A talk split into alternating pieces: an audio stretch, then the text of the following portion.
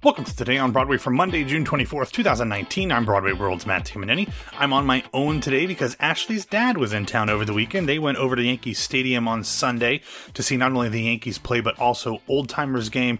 I know that they saw uh, Mariano Rivera and a bunch of other folks, so hopefully Ashley and her dad didn't burn to a crisp too much out there. I know it's I know it's hot up there.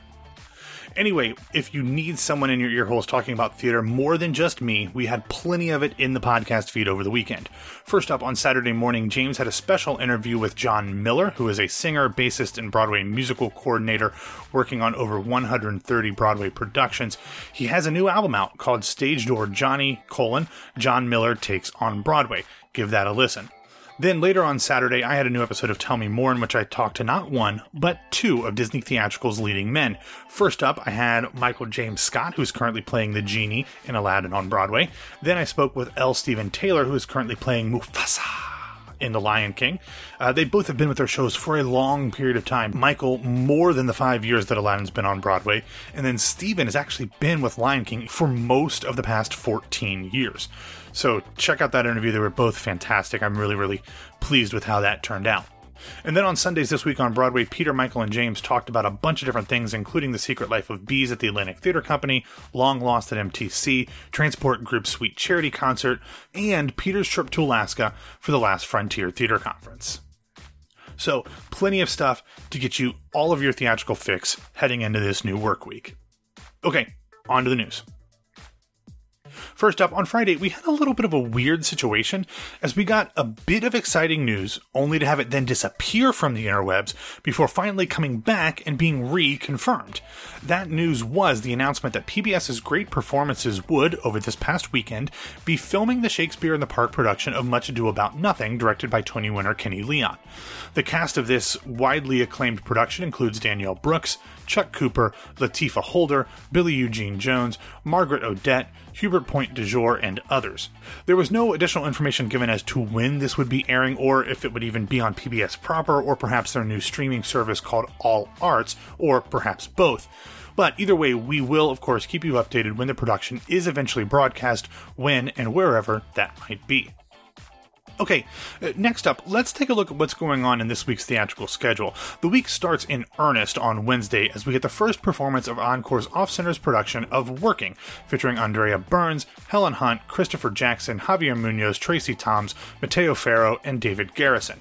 This musical, which of course is based on the nonfiction work by Studs Terkel, features songs by Stephen Schwartz, Craig Carnelia, Mary Rodgers, Susan Birkenhead, James Taylor, Mickey Grant, and Lin Manuel Miranda, and is set to run at City Center just through Saturday, so feel free to consider this me mentioning its closing date for this week as well. Also on Wednesday, we have the first preview of Halley Feiffer's new play Moscow, Moscow, Moscow, Moscow, Moscow, Moscow at MCC. The contemporary reimagining of Anton Chekhov's Three Sisters stars Steven Boyer, Tavi Gevinson, Sass Goldberg, Rebecca Henderson, Greg Hildreth, Chris Perfetti, and more. The show, directed by Trip Cullman, is currently scheduled to run through August 3rd. Next, moving to Thursday, when LCT3 will officially open the new musical by Grace McLean called In the Green. The great Comet favorite not only wrote but stars in this unique medieval musical.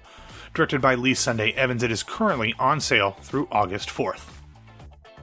Then on Friday, business is about to pick up in a big way as Moulin Rouge the musical begins performances at the Al Hirschfeld Theater on Broadway. This stage adaptation of the beloved Baz Luhrmann film stars Karen Olivo as Satine, Aaron Tveit as Christian, Danny Burstein as Harold Zidler, Sahr Ngaujah as Toulouse-Lautrec, Tam Mutu as the Duke, Ricky Rojas as Santiago, and Robyn Hurder as Nini. Directed by Alex Timbers and choreographed by Sonya Tayeh, the book is by Tony winner John Logan and features an eye popping set by Derek McLane and gorgeous costumes by Catherine Zuber. When the show had its out of town tryout in Boston last year, the reviews were mixed to positive. They praised the show's design and the company, but thought that some of the new songs added just didn't work as well as the originals, and that Tveit and Olivo didn't quite have the chemistry that Ewan McGregor and Nicole Kidman did in the film. So, here's to hoping that Timbers and Company were able to get those issues figured out before its bow on Broadway. All right, let's finish up this section with this weekend's closings.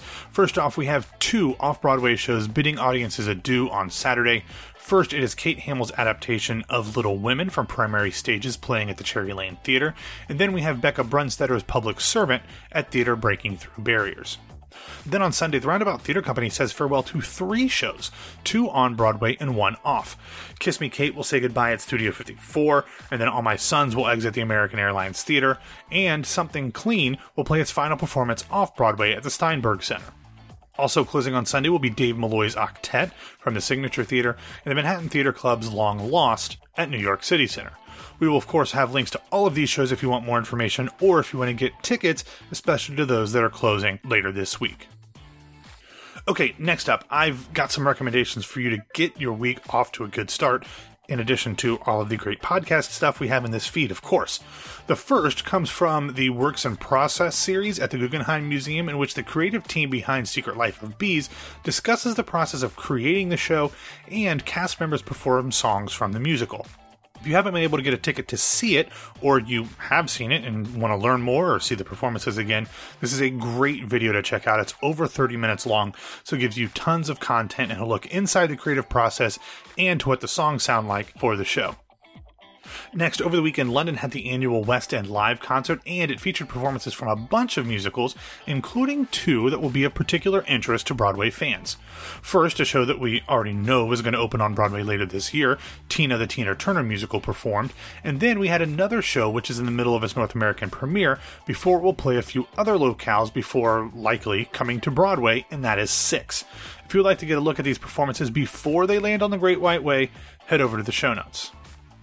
And finally, today, on Friday, the Transport Group announced its two show 2019 2020 season, and it will feature the world premiere of new musical Broadbend, Arkansas by Ellen Fitzhugh, Harrison David Rivers, and Ted Shen.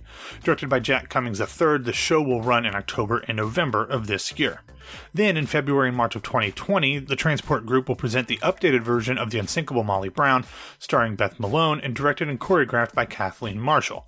Longtime listeners will know that this team has previously teamed on the show in Denver and at the Muni in St. Louis and had long hoped to bring it to Broadway. James and I had always been a bit suspect as to whether or not the unsinkable Molly Brown without a big name star, as much as we love Beth Malone, would be able to sell in New York, even if it was presented by a not for profit company. So I'm sure that Malone and Marshall are disappointed that they weren't able to get it to Broadway, at least not yet.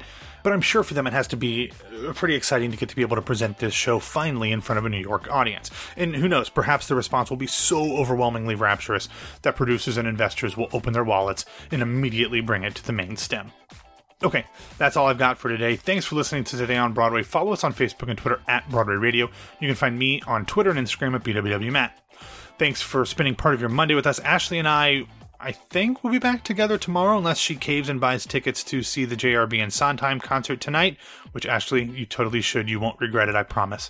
Um, either way, someone will be back to talk to you on Tuesday. Have a great start to your week.